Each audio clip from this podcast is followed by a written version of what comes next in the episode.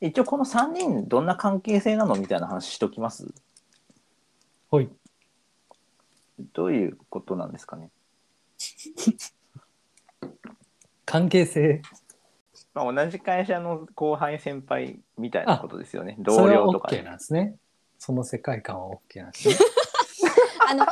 打ち合わせしていただいてたのではあの事前に あのあのすり合わせできておらんって言うんですか打ち合わせしてから望めということ大で、ね、丈夫ですかそこさえ。同僚ですよね同僚ですね。同僚ですねそうですね近い近い分野で仕事してる同僚ですよねだからねそうです、そうです。なんかエンタメ界隈とかねでねエンタメかクリエイティブかようわからそなういですね。クリエイティブ領域のお仕事をさせていただいてますね。そうですねで割となんかエンタメとかが好きな人たちがこの3人で集まってて、うんえー影響を受けたコンテンツを勝手に話していこうっていうことをやってますとはいはい。で僕が一番年上で「ヘイユー」っていう名前でして、はい。もう一人男性の声の方がはい。僕お名前なはんて白言うんでしたっけ米ですね。白米っていう、白米と書いて白米でございます。白いご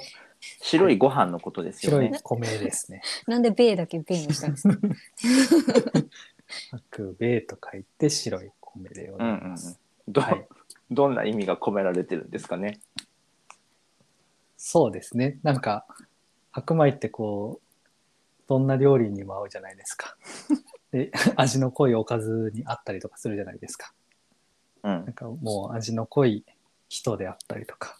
うんそういう人と話すのが僕は個人的に非常に好きなので、うんそういった方々と話が合わせられるような存在であると。いったところで白米という名前を初めて名乗っております。ものすごいちゃんと意味が込められてるんですね。そうです 意外としっくりきてるっていうのが実情でございますね。そう。そんな白米さんと、はい。でもう一人がもちごろうさんという方がいらっしゃいますが、よろしくお願いいたしますお願いしますお。願いします。もちごろうはあれそんな意味あるの？特に意味はございません、じゃない。なくてこんな名前がつくんですあね。の紆余曲折あったんですけども昔からこれに近いような名前をこうネット上で語り続けておりますうんじゃあ結構慣れ親しんだ名前なんですか。もう高校生ぐらいからこれに近い感じの名前でやってるので私的にはしっくりきてますがなるほど。は自分の中ではおなじみの名前ってことね。そうですねうん。そうですね。そんな3人で話してみようっていう回ですね。はい。で、それぞれあの好きなコンテンツとかでいっぱい触れてるものがあると思うので、それを一個ずつ取り上げていくようなことをや続けていくんですけど、うん今日はですね、古畑任三郎について、はい。はいはいちょっと取り上げて話してみようかみたいなところですね。これ持ってきてくれたのはもちごろさんですね。そうですねあのせっかくお呼びいただいたので好きなものを語ろうということでうんあげたんですけど、うんうん。そうですねまあ、最近見てる方多いじゃないですか、はいはい。まあ、田村正和さん亡くなられて再放送とかも結構してるので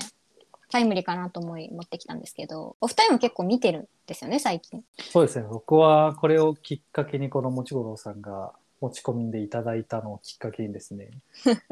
あのサブスクの FOD に入りまして FOD で。はい。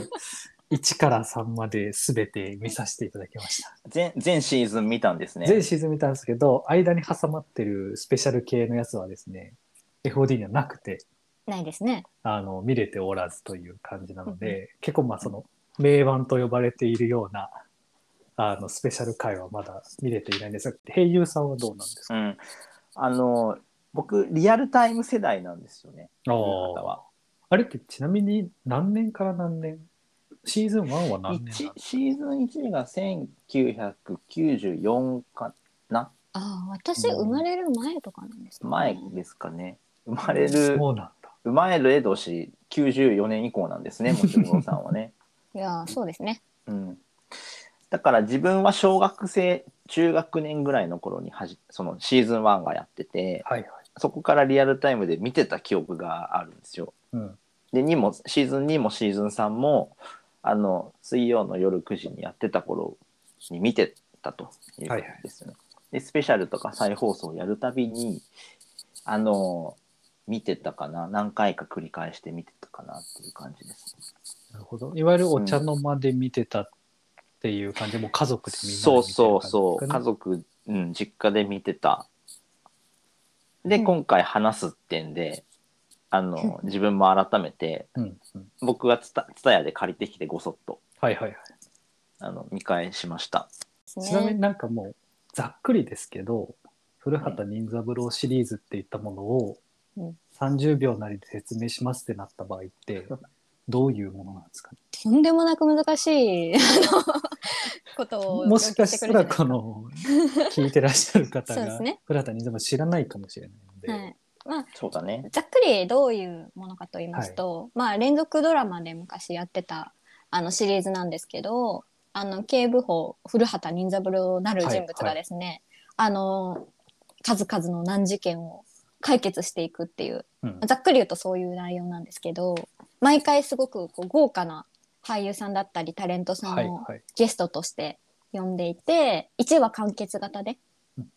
後でお話出てくるかなと思うんですけどいわゆるその最初に犯人が分かってる登場ものっていう感じの形で進んでいく、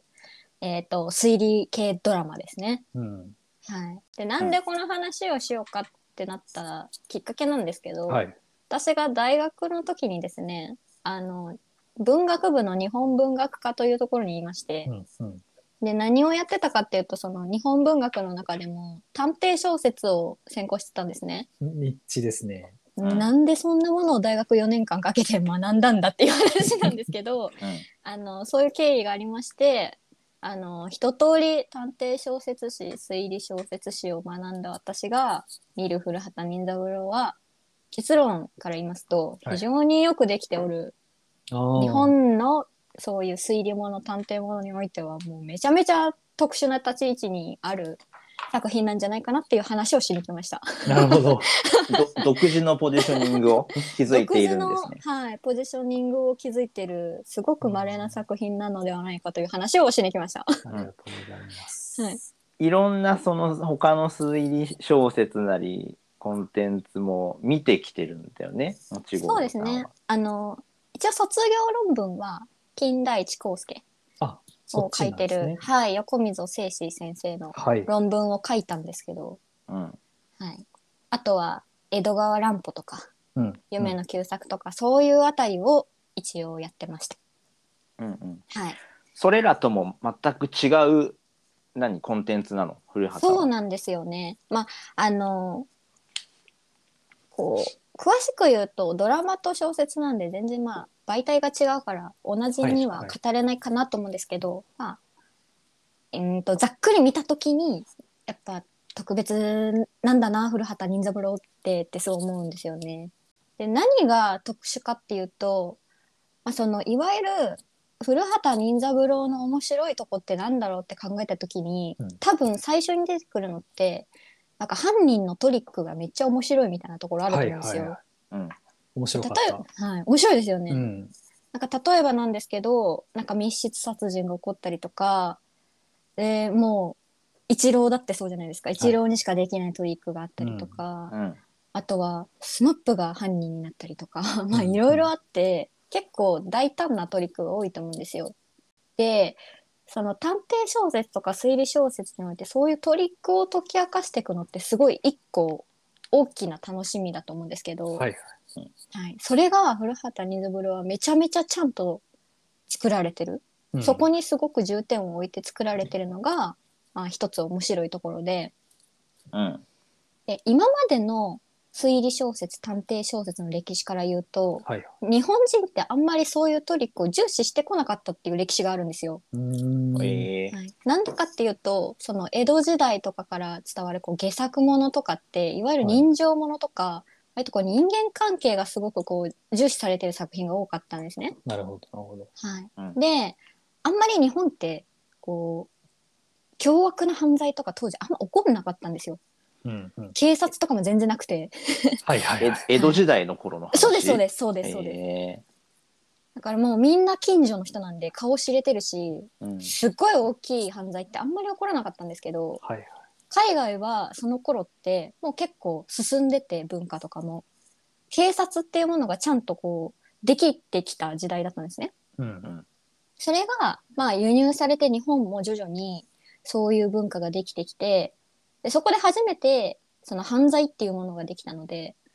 あへのーちょっと疎かったんですよね日犯本人が罪とかそうですトリックとかその人を殺す動機とかにちょっと疎かったのもありあんま受けなかったんですよ推理物っていうものが。うんなるほど、ねなるほど。そうです探偵っていう職業もそもそもないしはいはい。だから、なんかちょっとか、感情で、なんかやってしまったみたいなところがあって、こう、綿密に計画立てた犯罪みたいなものになれがなかったっていう。トリックがあんまないみたいなね。ああ、そうなんですよ。よ。しかも当時長屋とかじゃないですか江戸はい時代とかって。であの海外はそう鍵とかドアとか建物とかあーそういうものがあったんですけど日本ってそういうのないんで密室殺人っていう概念がそもそもないん ですよへえ しかもまあ音とかはね、もちろん聞きやすいし、近所付き合いみたいなところもあるし、だからそうなんです落よ語のイメージとかですよね、世界観としては。そうですどっちかっていうとこう完全懲悪みたいなうんその悪い人たちはその正義の味方にやっつけられるみたいな話はすごく流行ってたんですけど、はいはいうんやっぱりその悪の立場に立ってその犯罪のトリカがどうこうって話って全然流行らなくってもう文化としてなかったんですよ。なるほど。うんはい、で、まあ、それに目をつけたのが、まあ、当時その下作があんま流行らなくなってこう落ち目になってた作家たちなんですけどうんそれ翻訳するようになって、まあ、だんだんコアな人たちに流行り始めてでそれをこう一種のジャンルとして確立したのが、まあ、江戸川乱歩って人なんですけどはい。乱歩はすごくなんでしょうちょっとおどろおどろしいというかエログロナンセンスみたいなイメージあると思うんですけど、うんあの人ってめちゃめちゃ探偵小説オタクでえもう海外の作品とかめちゃくちゃ読んでてうんうん論文というかなんか評論みたいなのもすごい書いてるんですよ。あの乱歩はそういうものをちゃんと書こうと頑張ってた人なんですね。ーうんうんうんから、その探偵小説推理小説の中のいわゆるその何がいい作品で何がそれ以外かみたいなのをあのちゃんと定義つけたのって日本で江戸川乱歩が初めてなんですよ。で、まあ、そのトリックをちゃんと解き明かすっていう過程がきっちり書かれてるものをいわゆる本格小説、うん本格推理小説って呼んででそれ以外のものを、まあ、変革小説っていうふうに定義づけたんですけど、変革。乱歩がそうです。へー乱歩がえ。で、なんとかっかんとか本格小説書きてえってなって書こうとするんですけど、やっぱ売れないんですよ。書けないし。はい自分も書こうとしてるわけね。そうですそうでです。うんで、頑張るんですけど、やっぱり日本人に受けるのって、ちょっと人間の内面とか、こう、隣に住んでる人が、はい。実はこういう人でしたみたいな、なちるょほどっと気持ち悪い感じそれはだから、元来の日本の流れの。 そうです、そうです。ね。うんが、超受けるんですよ。あ、やっぱそれはか消費者側は変わんないんですね。そうです。うん。だからまあ大正あたりとかってさっきも出たようななんかエログロナンス的な世界観めっちゃ流行るじゃないですかはいはだからそういう一人者みたいな感じに扱われちゃったのもまた乱歩でい。うんだから本人はすごくそれに悩んでたみたいなんあですよ。本人は悩んでたんですね。こそうですでなんか当時評論家とかいるじゃないですか小説の。はいはい。うんで「いや乱歩の小説は全然本格じゃねえよ」みたいな「こことここがおかしいよ」みたいなこと言われるじゃないですか。うんでそれに対して乱歩はすごい拗ねちゃってうんいやいや自分はそんなつもりで書いたのではみたいな あの反論の論文を書いたりとかへえ。一時期は筆を折っちゃったりとかまあいろいろするんですけど でそうやってできてきたのが、まあ、日本の、まあ、探偵小説でその後に続くのが推理小説なんですけどそっか、探偵小説、推理小説は違うんですね。そうですあの探偵ものはいわゆるその探偵っていう役割の人が出てきて、はいはいはいそれを解決していくっていうちょっとジャンルものですよね。そうですね。主人公があくまでも探偵目線ってことですよね。そうですで現代今もう残ってるものはもう広く推理小説っていう風に定義づけられてるんですけど、まあ、その中の一つのジャンルとして探偵ものがあうるん、っていう感じですかね。うん。うんなるほど。で乱歩はすごく苦労したんですけどこれは本格探偵小説であるという日本で初めてのうんで評価を得られたのがその後の横溝誠史先生の「獄門島」っていう作品なんですよ。獄門島。うんはい、うん獄門島は映画にもなっててもしかしたら知ってる人も多いかもしれないですけどうんあの横溝正史が金田一耕助で書いた初めての長編小説なんですけど、うんそれがまあ一般的には日本で初めて書かれた本格探偵小説ものであるっていう風になってるんですねうーん。そう言われてるんだ。言われてる僕も動画。はい、でそういうことは私を卒論で書いたんですけど 長かったですねここまでそういうことを学生時代にずっと研究してたんだ。そうですそうですでなんでこの話をしたかっていうとあのここまで聞いてもらって分かるように日本でそのトリック重視の作品ってあんま流行んなかったんですようん。それまで流行んなかったんだね。そうですで、うんやっぱりサスペンスとか見ててもやっぱりそのトリック重視っていうよりかはその出てる犯人とかのなんか気持ちに共感できるかとか逆にもう振り切っちゃってめちゃめちゃサイコパスではいはい。もう全く共感できない犯人の恐ろしさを味わうみたいななんかそういう人間的なこう心理描写みたいなのを面白がって見てる人の方が圧倒的に多いと思うんですね今の時代でも。うん。でその中で古畑任三郎がなんですごいかっていうとやっぱりそのトリックをちゃんと書いてるっていうのがすごいなっていうふうに私は思うんですね。古畑の元ネタって「刑事コロンボ」っていうドラマって言われてるんですけどはいはい。うん。コロンボも同じ形で犯人が最初にも出てきてうん。それを刑事のコロンボがを解き明かしていくっていう話で、うんだから海外のものなのでその慣れ親しんだ形ではあるんですけどそれを日本でやってここまで流行らせるのってやっうん。ぱりそのいろんな工夫がないと面白くならないと思うんですよ。はいはい。うん、でそのなんでトリックものがあんまり面白くならないかっていうと、うんそのトリックを作るためだけに人物が作られちゃうっていうのがああ、なるほど。面白くないんですよね。はいはいはいはい。なんでお前そんなことしたみたいな。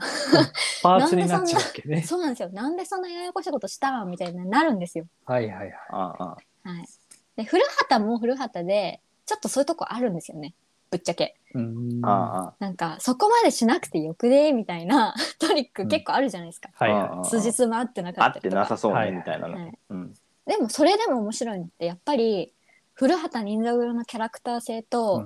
あとはその豪華なゲストはいはい。で見てる人にこうこの人が出てるんだみたいなうん。どんな役で出るんだろうっていうこの興味を引かせるっていうちょっとメタ的な要素があるのが、メタ的はい。すごい面白く見れる一つの要素かなって思うんですよね。うんうんそういうのってドラマじゃないとできないと思うんですよ。確かに。本で読んでても誰が演じるかとかって全く関係ないし、もう想像してくださいの話そうですそうですすね。うんこっちがもう文字で受け取るしか情報がないじゃないですか。うん。けど古畑任三郎はそういう日本の、えー、とこう見てる人たち受け手がどういうふうに感じるかとかも全部やっぱり考えられてキャスティングだったりうんキャラ作りだったり構成だったりされていて中にはその犯人のその実際のその性格とか職業とかあとはこうどういう世間からのイメージがあるかとかで犯人像が決まってたりとかもしててなんかはいそはいんな面白さがあるからこそトリック重視のストーリーになってても面白いっていう稀有な作品なんじゃないかなって思うわけですよ。確かどっちにも寄りすぎてないみたいなそういうバランス感覚がある作品なんですかね。そうですだから、うんこう老若男女誰が見ても分かりやすいしそのテレビがこう好きな人とかテレビを普段見てる人であれば誰でも入り込みやすいっていうのは、まあすごいことだしそれをその日本であんまり今までやってこなかったような形でここまでシリーズになって続いてるのって、すげえなみたいな 思いながら私は見てるわけですよ。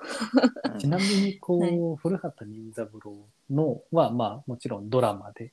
やりましたっていうところはあると思いますけど、その中前の段階でいわゆる探偵とか推理系でドラマでやってたみたいなのってあったりはするんですかううんんあんまりねそれまでこれといったものってなかったかもしれなくてうーん近いもので言うとやっぱりそのあの昭和ぐらいに流行った刑事もの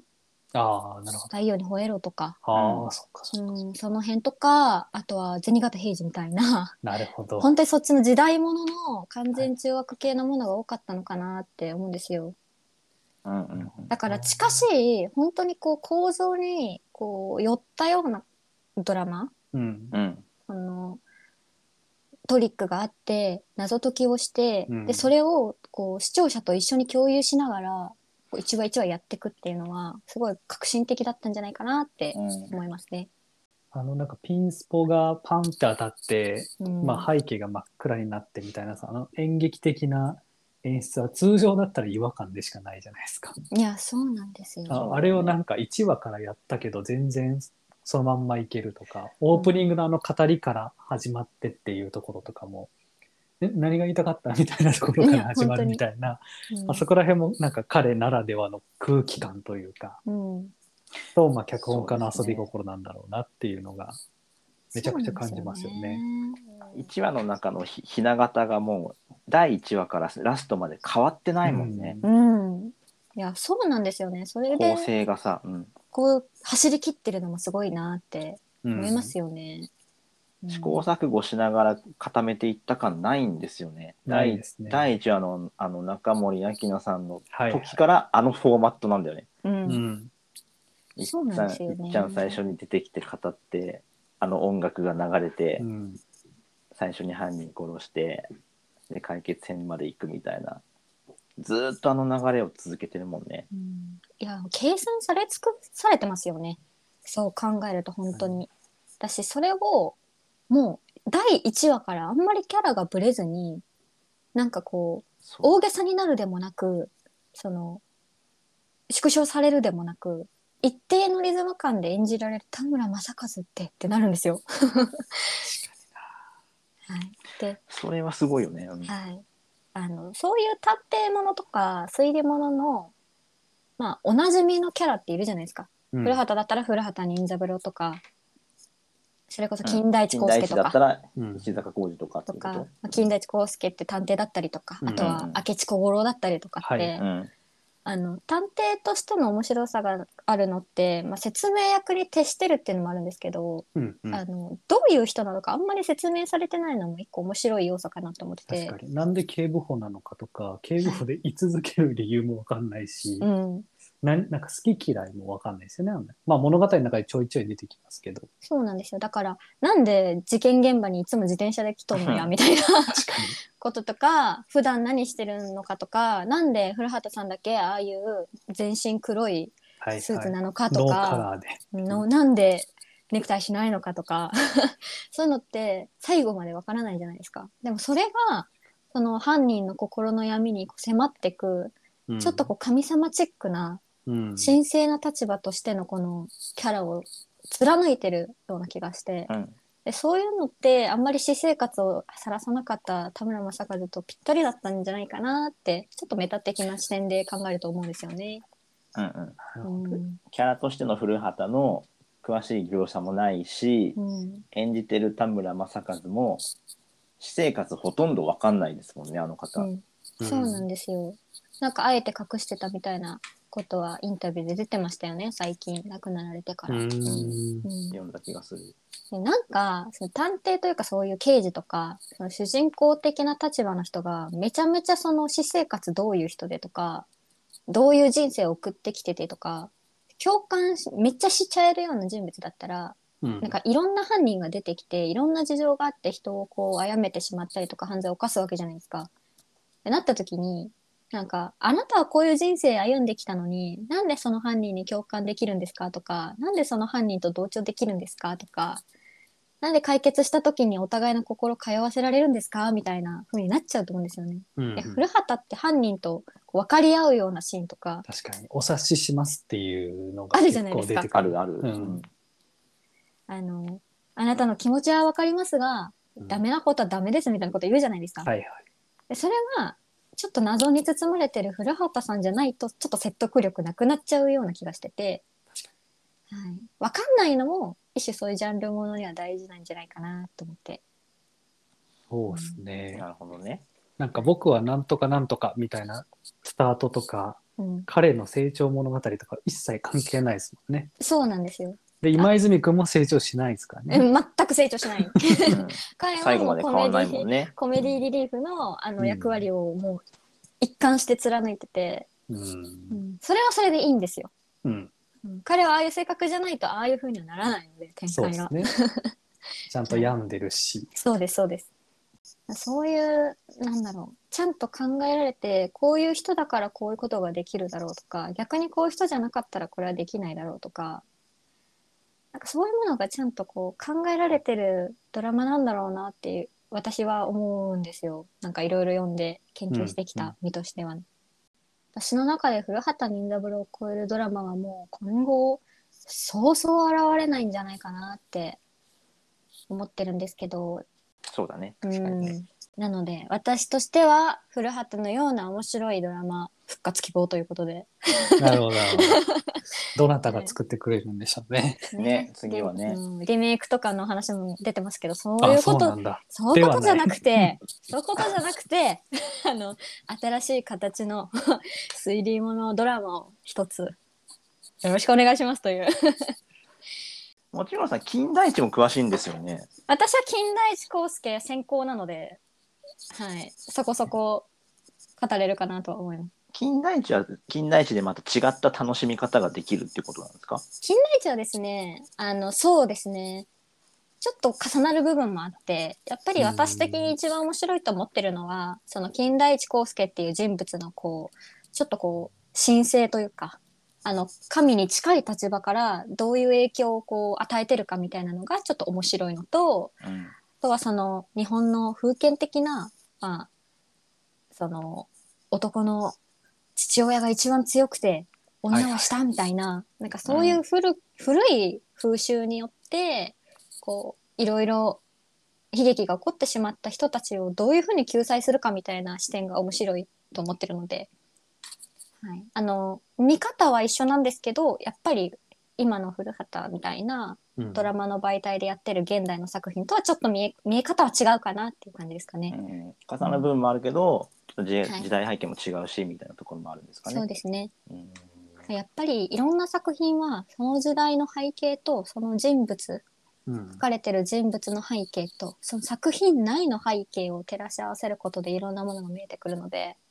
ぱりその書かれてる時代とか作られてる時代が違えば違うほど見え方は違ってくるかなとは思います。いや、本当最近、昨今の日本情勢の中で、うん、その問題はめちゃくちゃ大事ですよ ね。いや本当にいうんろんなことを言いたいことたくさんありますけど も。たくさんありますけども、ま本あ当に。はい、やっぱりそういう視点でものを見れるとかうん。なんか創作に対してどういうふうに向き合うかがこう考える機会がやっぱりなくなってきてるんだろうなとは思いますね。うんそうですね。あとはまあなんか過去の情報とかが今の時代から過去の情報をそのまんま見れることができると今の時代の状態で見ちゃってるから、ううんんやっぱそこに考察とかその時代に自分が行ってっていう行動がなくなる分うんそこで判断しちゃう人たちが多くなってくるんだろうなっていうのはそうですねありますよね。ちょっとね、有意義有意識ことかもしれないですよね。 いとかと記事体今今の時代価値観で過去のものを見て、うん、なんか違和感感じたり批判しちゃうみたいなとこそうですそうですろ。がすごくあるんじゃない、うんそういう見方じゃないくないんだけどなって思う思うんだよね俺いつもそういうの見ちゃうと。うん、そうですねだからそのよく文学とかそういう小説とかって研究対象にならないというか大学で学ぶもんじゃなくねとか国語っていらなくねっていう人ってすごいたくさんいるんですけど実学じゃないので。すごいいるよいね。るんですけどうやっん、ぱりそういう感覚というかいろんな物事をいろんな角度から見たりその時代背景に合わせてものを考えるとかそのその人の立場に立って想像力を働かせるみたいな力ってそれこそその